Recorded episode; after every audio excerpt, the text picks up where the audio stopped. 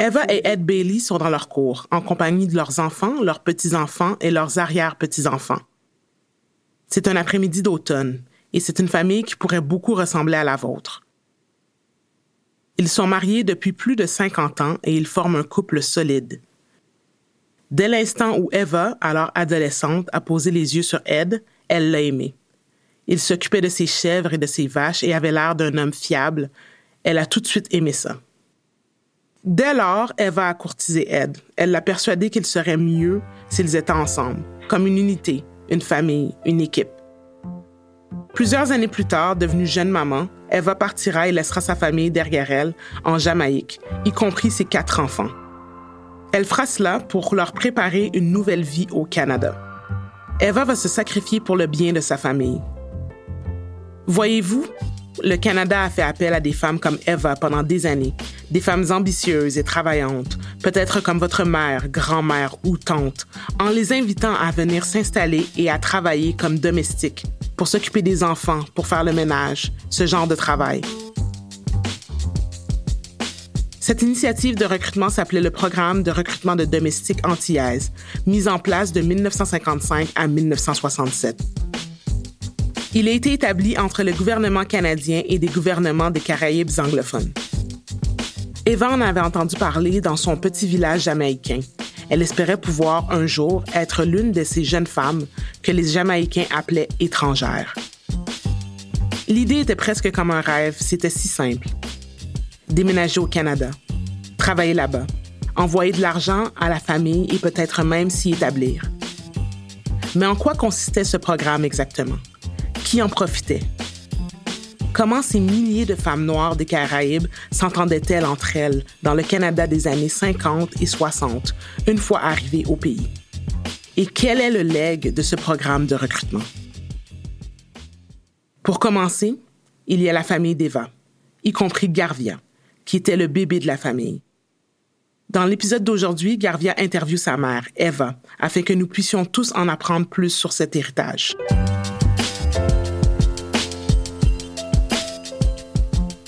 Vous écoutez Fort et Libre, une balado-diffusion de Historica Canada. Parce que l'histoire des Noirs, c'est l'histoire du Canada. Je m'appelle Josiane Blanc et avec l'aide de Garvia pour interviewer sa mère, je vais vous raconter leur histoire. Et pour entrer dans le cœur du sujet, nous allons nous baser sur des recherches approfondies faites par une personne qui a littéralement écrit le livre sur ce sujet.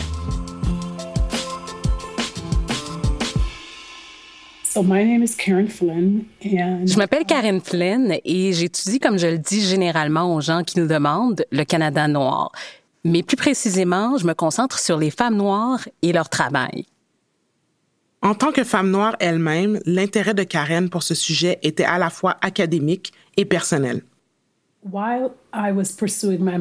Pendant que je préparais ma maîtrise à l'Université de Windsor, il y a eu une période où j'ai réalisé que j'en savais pas assez sur la population noire du Canada.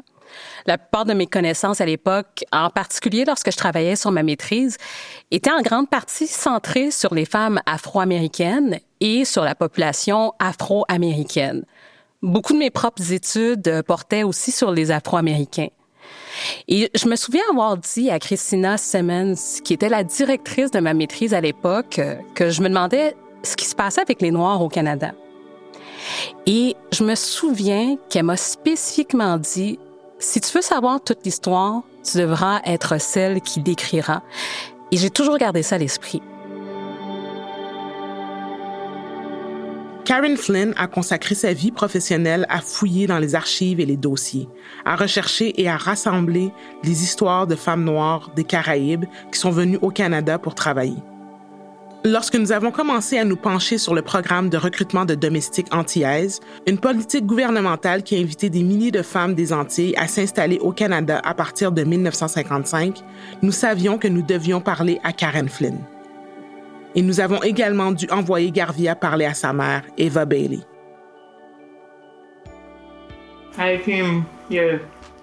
Je suis venue ici à la fin de 73, en septembre. Ou est-ce en septembre 72? Fin de 72? Oui, fin de 72. Garvia est chez ses parents, dans une petite ville de l'Ontario, et elle essaie de déterminer l'année où sa mère est arrivée au Canada. Elles sont assises à la table de la cuisine pendant que son père écoute la radio dans l'autre pièce. Et en quelle année dis-tu que tu es arrivée? 73. Vers la fin de 73. Août? Je me souviens que... Je pense que c'était le 17 août. Est-ce que c'est bien ça? Je pense que oui. Je sais que tu es venu ici pour préparer le terrain. Eva Bailey ne faisait pas partie du programme de recrutement de domestiques antillaises. Du moins, pas officiellement. Mais elle est arrivée avec la vague d'immigration créée par le programme. Et c'est grâce à ce dernier que sa famille célèbre près d'une cinquantaine d'années au Canada. Garvia, ses frères et sa sœur ne seraient pas ici sans l'ouverture du pays pour accueillir des travailleuses comme Eva. Il y avait des femmes de la Jamaïque, de la Trinité, de la Guyana, des îles du Vent, des îles sous le vent et de la Barbade. Elles ont profité de l'occasion qui leur a été présentée par le biais du programme des domestiques et la révision de la politique d'immigration de 1967. C'est à ce moment-là que le Canada a examiné son ancien système et en est venu à la conclusion qu'il était discriminatoire. Le nouveau système serait plus objectif la race, l'ethnicité ou la nation d'origine ne joueraient plus de rôle dans les sélections. Ce que les gens ne savaient peut-être pas à l'époque, c'est que les femmes des Caraïbes qui migraient dans le cadre du programme de recrutement jouaient un rôle énorme dans le soutien de la révolution féministe dans des pays comme la Grande-Bretagne et le Canada. Pensez-y, les ménages ne se font pas d'eux-mêmes. Les enfants ne s'éduquent pas tout seuls. Mais dans les années 50, les femmes blanches au Canada commençaient à travailler à l'extérieur de la maison, créant ainsi un besoin de travail domestique qui était comblé par les femmes noires des pays du Commonwealth, recrutées par des politiques canadiennes de travail et d'immigration. Leur présence était cruciale pour la croissance économique et culturelle des pays. Et l'idée canadienne du multiculturalisme s'est construite en partie sur le dos de ces femmes. Donc, en gros, tout a débuté en 1955 et il y avait un système de quotas. Oui, et c'était un quota réel. La main-d'œuvre canadienne avait donc des relations avec les gouvernements des Caraïbes, d'une certaine façon. Au cours de la première année, 100 femmes, principalement de la Jamaïque, de la Barbade et de la Trinité, sont arrivées au Canada. Par la suite, 280 femmes des Caraïbes ont été ajoutées annuellement. Je dois dire que c'était vraiment important dans le sens où ça s'est éloigné. Du moins, ça a commencé à s'éloigner lentement des politiques racistes d'exclusion que le Canada exerçait en matière de migration des Noirs des Caraïbes au Canada. C'était donc vraiment déterminant. Je ne sais pas si les gens ont réalisé qu'à la fin de ce programme, 3000 femmes avaient immigré ici, au Canada, durant cette période. C'était justement une période de changement social majeur au Canada. Et nous parlons de femmes et de travail. Alors qu'en est-il du féminisme à cette époque? Dans les années 1950, un nombre sans précédent de femmes blanches de la classe moyenne entraient dans le milieu du travail. Et elles s'orientaient presque toutes dans des domaines tels que l'enseignement, les soins infirmiers et les emplois de bureau. Donc, les employés domestiques ont vraiment permis à ces femmes de sortir de chez elles et d'entrer dans le monde du travail rémunéré. Alors, oui, nous avons ce mouvement féministe ou le mouvement des femmes, et l'accent mis sur la libération passe vraiment par votre travail, par le fait de travailler dans la sphère publique. Mais vous aviez besoin de quelqu'un pour assumer les responsabilités que vous auriez normalement eues si vous faisiez vos propres travaux ménagers ou que vous vous occupiez de vos enfants. Alors, lorsque ces femmes quittaient leur maison pour travailler, elles quittaient également ce travail reproductif qui impliquait d'être là pour l'enfant, de socialiser l'enfant, de s'occuper de l'enfant ou des enfants dans plusieurs des cas. Donc, en s'occupant des enfants, les travailleuses domestiques des Caraïbes contribuaient même par inadvertance, à ce mouvement canadien d'édification de la nation. Une entreprise d'édification nationale. Les femmes qui sont venues des Caraïbes pour travailler aidaient à bâtir cette nation. Lorsque Garvia s'est assise pour parler avec sa mère de son voyage au Canada, Cette dernière s'est souvenue que jusqu'à l'adolescence, elle ne pensait pas à l'édification de la nation ou aux révolutions féministes. Mais elle savait que quitter la Jamaïque et venir au Canada était une chose à laquelle elle pouvait aspirer. Il y avait ces deux sœurs qui venaient à l'église et elles m'aimaient vraiment beaucoup. Oh oui, beaucoup. Elles m'ont même amené à Bannister. Tu sais où est Bannister? Je connais Bannister. Bannister est un petit village qui se trouve juste au bas d'une route escarpée, descendant du petit village d'Eva, Red Ground, dans la paroisse de Sainte Catherine. C'est là que Garvia est née. Ouais. Eh bien, c'est là qu'elle vivait. Elle m'emmenait là-bas et me donnait à manger. Les deux sœurs. Elles m'ont dit que quelqu'un au Canada les attendait et que je devrais garder ça secret. Et pour les deux prochaines semaines, elles ne pourraient plus m'emmener dîner. Étaient-elles excitées? Je ne me souviens pas si elles étaient excitées, mais je sais qu'elles étaient heureuses. C'était quelque chose qu'Eva voyait régulièrement dans son village. Entre les années 50 et les années 60, des jeunes femmes de sa communauté qui partaient pour le Canada. Une génération entière de ces femmes qui étaient à l'église une semaine et soudain, elles étaient parties la semaine suivante.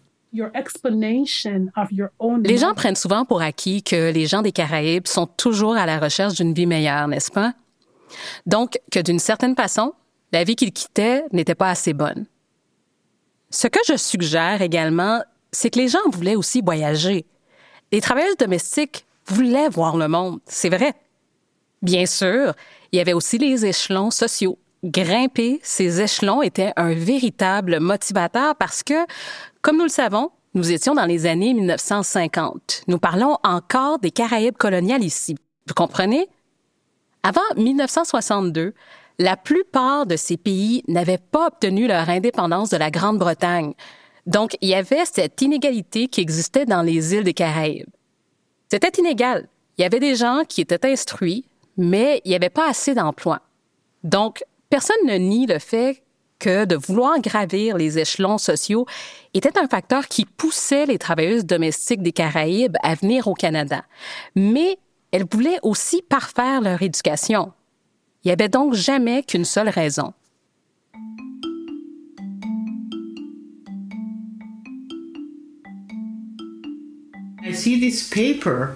J'ai vu que quelqu'un avait échappé une feuille de journal sur laquelle il y avait une publicité pour recruter des gens au Canada. J'ai conservé ce morceau de papier. Je ne l'ai donné à personne. Je l'ai conservé précieusement. J'avais hâte de rentrer à la maison pour envoyer une demande pour ce projet. Pour venir au Canada. Pour venir au Canada. Ah, donc il faisait de la publicité dans les journaux. Alors qu'Eva raconte cette histoire, elle a les mains serrées contre sa poitrine. Comme si elle tenait encore ce morceau de papier qu'elle a trouvé il y a tant d'années. C'est avec cette annonce dans le journal qu'elle a entendu parler du programme de recrutement de domestiques antillaises. Selon Karen Flynn, c'était l'une des nombreuses façons utilisées pour faire connaître le programme.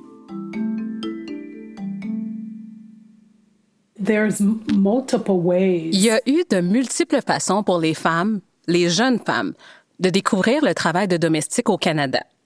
Il y avait ces publicités dans le journal, mais le bouche à oreille était vraiment la meilleure façon pour les autres femmes d'entendre parler du travail de domestique. Alors, les gens immigraient ici et ensuite, ils en parlaient à quelqu'un d'autre. Et quelqu'un en parlait à quelqu'un d'autre, et ainsi de suite. Quelqu'un pouvait dire, vous savez, je parlais à mon ami qui a appris ça par quelqu'un d'autre. Et par la suite, elles allaient tout simplement à l'ambassade du Canada, puis elles s'en allaient au Canada. Eva a effectivement postulé pour le programme, mais elle était enceinte à l'époque. Et elle avait entendu dire qu'il y avait une liste de critères de sélection. La candidate devait être une femme célibataire, âgée de 18 à 35 ans. Elle devait avoir fait sa huitième année. Elle devait passer un examen médical canadien. Les familles, l'Église, les gouvernements des Antilles et du Canada, ils étaient tous aussi sérieux au sujet de ce processus de recrutement qu'ils le seraient au sujet du recrutement pour l'armée. Au cours de ces années, un flux constant de nouvelles au sujet du programme circulait dans les deux sens entre les nations des îles et le Canada. Pour Eva, les nouvelles sont venues de sa sœur Linette, qui s'était rendue au Canada dans le cadre du programme des travailleuses domestiques des années plus tôt. Linette correspondait constamment avec Eva à propos de sa nouvelle vie à Toronto.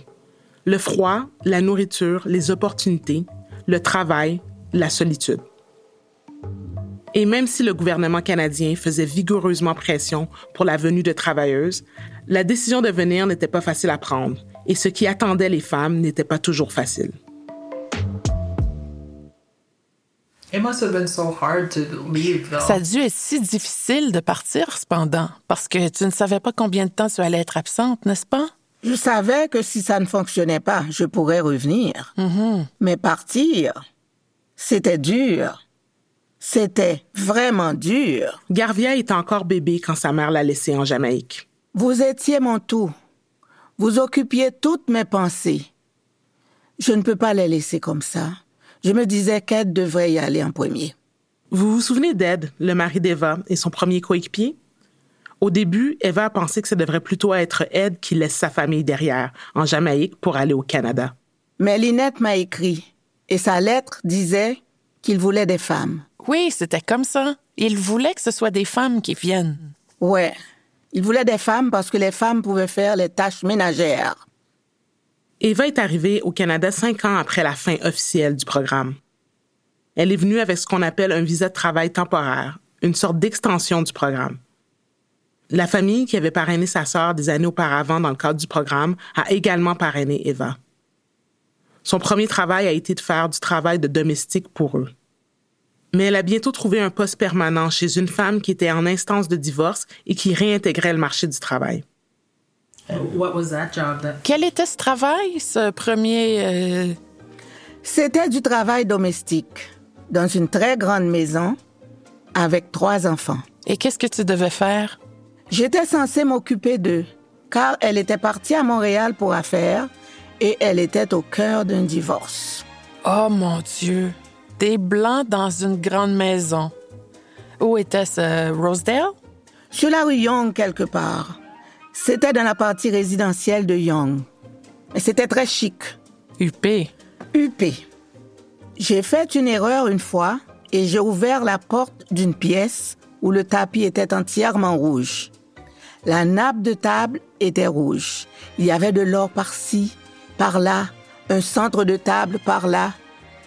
J'ai fermé la porte. Je me suis dit, ce n'est pas pour toi, n'y entre pas.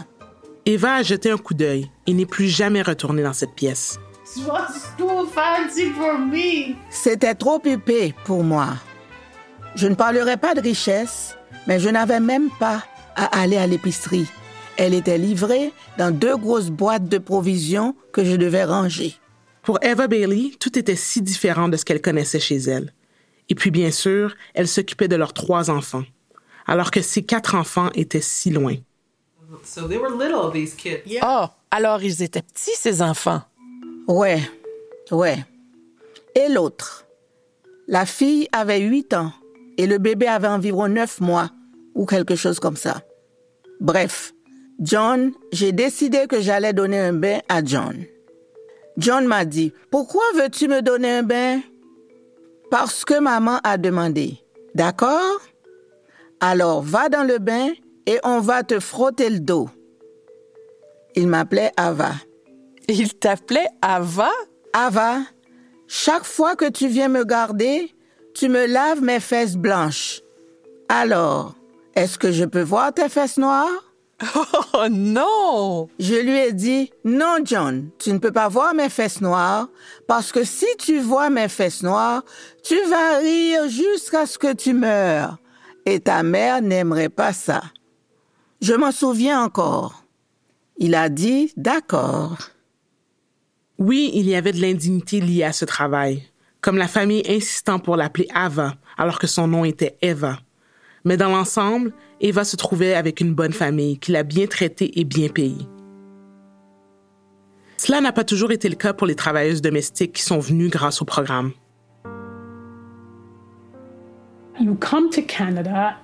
Vous venez au Canada Et puis vous réalisez que le travail, quand il parlait du travail, il disait Eh bien, vous allez gagner ce montant d'argent par mois.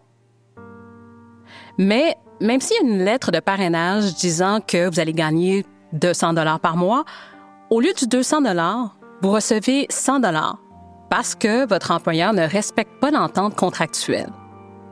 Mais en plus, le conseil donné aux femmes antillaises recrutées pour travailler au Canada comme aide domestique était essentiellement de dire à ces femmes d'essayer de ne pas faire de troubles ou de ne pas créer de difficultés pour leur employeur. Donc, alors qu'elles s'attendaient à gagner tout cet argent, je pense que les travailleuses domestiques qui sont venues au Canada avec ces idéaux et ces attentes, dans certains cas, malheureusement, elles ont été déçues. Beaucoup d'entre elles, les travailleuses domestiques, se sont trouvées en situation très difficile. Et on a dit à un bon nombre de travailleuses domestiques de ne pas se plaindre. N'oublions pas que nous sommes dans le Canada de 1955 et dans les années 1960, on pense parfois avec notre mentalité du 21e siècle pour repenser aux années 1950. Ces femmes ont laissé leur famille derrière. Elles ont quitté leur famille, elles sont venues, pour la plupart, en tant que femmes célibataires, sans personne avec elles. Elles se trouvaient dans des communautés où elles étaient la seule personne de couleur, vous savez. Elles travaillaient pour ces familles, alors très souvent, elles n'avaient vraiment aucun recours. Et elles étaient soumises à de la pression. La pression des gouvernements des Caraïbes qui leur faisait comprendre que la responsabilité de la réussite de ce programme reposait sur leurs épaules. Les femmes qui étaient là avant vous, elles ont été à la hauteur de ces attentes, alors à qui vous plaindrez-vous?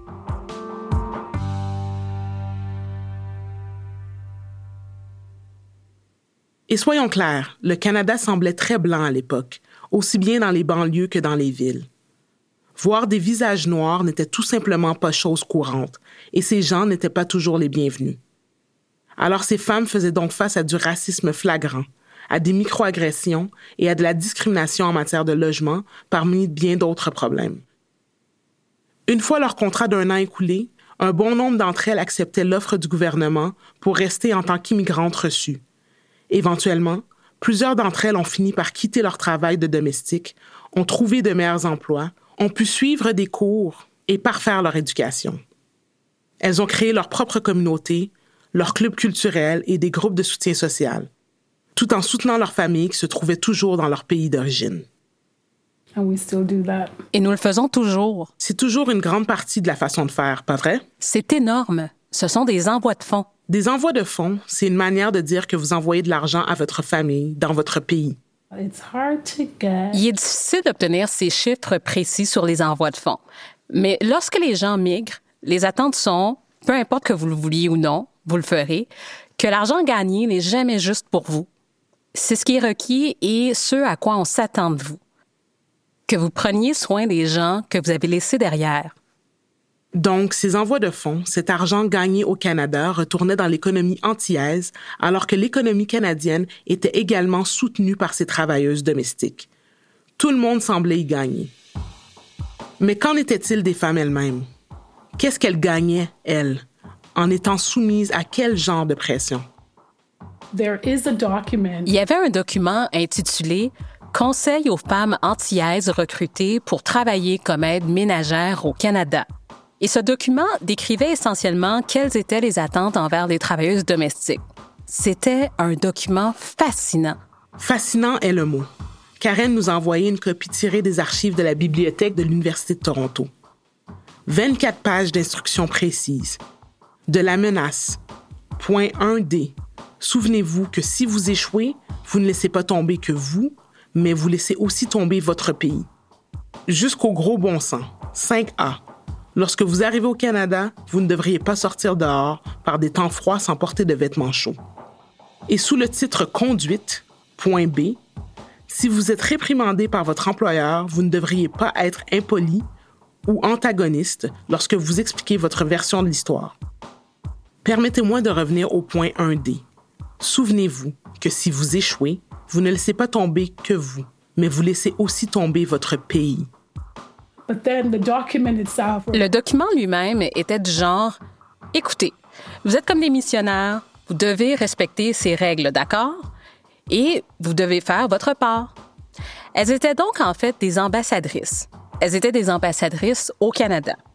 C'était conditionnel au groupe qui venait chaque année s'assurer que le programme fonctionnait bien. Alors, il mettait ses responsabilités supplémentaires sur les épaules de ces femmes en tant que missionnaires. Ils utilisaient le terme missionnaire, mais en fait, je dirais simplement qu'elles étaient, vous savez, elles étaient des ambassadrices.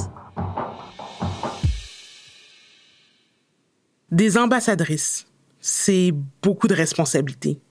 Et vous savez, le groupe de femmes qui sont arrivées dans la première vague du programme incluait des femmes comme Jean-Augustine, la première femme afro-canadienne à être élue à la Chambre des communes du Canada. Il comprenait également des femmes qui allaient éventuellement commencer le dur travail qui était la réforme de l'immigration et la facilitation d'établissements pour d'autres nouveaux arrivants au Canada. Ces femmes faisaient également partie de la création d'organismes tels que la Negro Citizenship Association, NCA, la Universal African Improvement Association, l'Association jamaïcaine canadienne, la Domestic Workers United et Interced, un acronyme pour International Coalition to End Domestic Exploitation, ainsi que bien d'autres. Ces femmes des Caraïbes étaient des travailleuses qui ont formé l'épine dorsale de ces groupes et organismes. Et voici une autre chose. La fin du programme de recrutement de domestiques antillaises n'a pas signifié la fin du besoin de travailleuses domestiques. Alors, dans les années 70, le gouvernement canadien a mis sur pied un autre programme nommé le Programme d'autorisation d'emploi pour les non-immigrants. La main-d'œuvre qui arrivait au Canada dans le cadre de ce programme ne recevait que des visas temporaires, sans aucune promesse de résidence permanente. Le risque d'exploitation de ces femmes dans le cadre de ce programme était élevé. En fait, la professeure de droit Audrey Macklin écrit dans son article intitulé Travailleuses domestiques étrangères, femmes au foyer de substitution ou servantes vendues par correspondance, que ce programme a positionné ces travailleuses comme étant bon marché, exploitables et remplaçables. Ainsi, les travailleuses domestiques anciennes et actuelles ont commencé à faire pression pour changer la politique. Ce sont des choses dont on entend parler encore aujourd'hui. Les femmes noires s'organisent, se rallient, bousculent les politiques, font du bruit et créent des changements. Il est indéniable que le Canada a effectivement profité de ces travailleuses. Il existait une réelle exploitation de la main-d'œuvre. Ces femmes ont été confrontées à un racisme intense et elles se sont élevées contre le patriarcat. Le programme de recrutement de domestiques antillaises, comme tant d'autres programmes de travail et d'immigration qui l'ont précédé et qui l'ont suivi, était déficient à bien des égards. Mais pour les femmes comme Eva, grandissant en voyant leurs voisines et amies partir pour le Canada et se créer de nouveaux récits et de nouvelles vies, les risques en valaient la peine. Les sacrifices en valaient la peine. Tu dois être si fière de toi, d'une certaine manière. Je serais fière de... Je suis fière de toi. Bien. Venir ici comme ça, je, je trouve ça vraiment courageux. Eh bien, c'était ça. C'était courageux de faire ça. Mais la chose est, comme beaucoup d'autres choses qui me sont arrivées, je ne les ai pas utilisées pour garder rancune. J'ai continué à avancer. Garvia dit que l'un de ses premiers souvenirs d'enfance, peut-être même son tout premier souvenir, a été d'aller retrouver sa mère au Canada, après sa longue absence dans sa vie. Elle était bébé et n'avait pas encore trois ans. Elle se souvient que sa mère avait une odeur différente de son père, de sa sœur aînée et de ses frères. Elle se souvient de ne pas vouloir que sa maman la serre dans ses bras ou l'embrasse. Sa mère était pour elle une étrangère, dans un pays froid et étranger. Elle avait été partie pendant la moitié de la vie de Garvia. Eva dit qu'elle se souvient de cette réunion. C'était triste pour elle aussi. Mais elle et elle avaient créé ensemble cette opportunité de venir dans ce pays pour obtenir de bons emplois et commencer à contribuer à une nouvelle communauté. Les câlins et bisous devaient attendre, aussi dur que cela puisse paraître. C'est la même histoire d'immigrants que nous avons entendue encore et encore les parents arrivent dans un nouveau pays et leur seul objectif est de réussir et de répondre aux besoins de leur famille. Quand on pense au programme de recrutement de domestiques antillaises et aux milliers de femmes qui sont venues ici avant, pendant et après ce programme, on ne peut que penser à ces mêmes scénarios de retrouvailles qui se produisent encore et encore. Les enfants, les mamans et les papas qui se retrouvent après de longues séparations.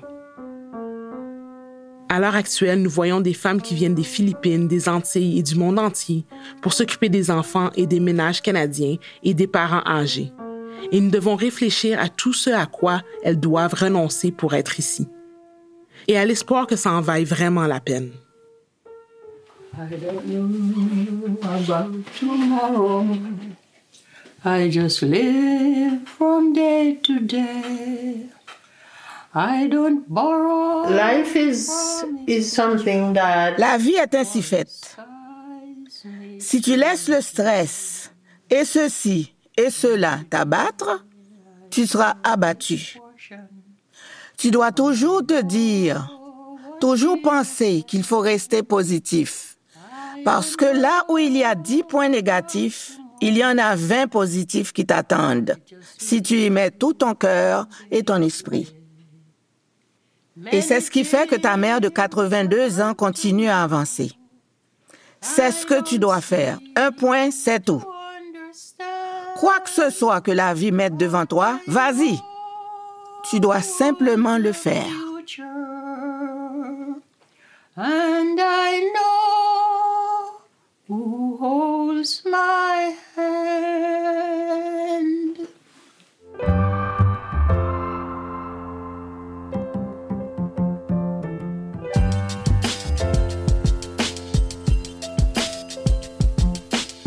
Merci de nous avoir écoutés.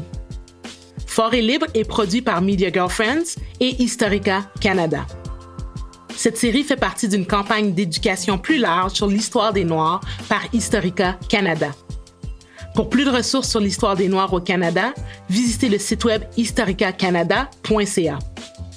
Vous pouvez trouver Fort Libre sur les plateformes de balado-diffusion Apple, Spotify ou partout où vous écoutez vos balados-diffusions.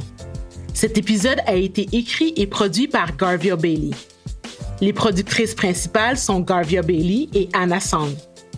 Conception et mixage sonore, Gabby Clark et David Moreau. L'équipe Media Girlfriends est aussi constituée de Lucius Deschaussés, Jeff Woodrow et de Nanaba Duncan, la fondatrice de Media Girlfriends. Merci à Eva Bailey et à la famille Bailey. Et merci à notre consultante en scénario, Karen Flynn professeur agrégé à l'Université Urbana-Champaign en Illinois. Version française par Power of Babel. Vérification des faits par Amy Vandenberg. Mon nom est Josiane Blanc. Merci de nous avoir écoutés.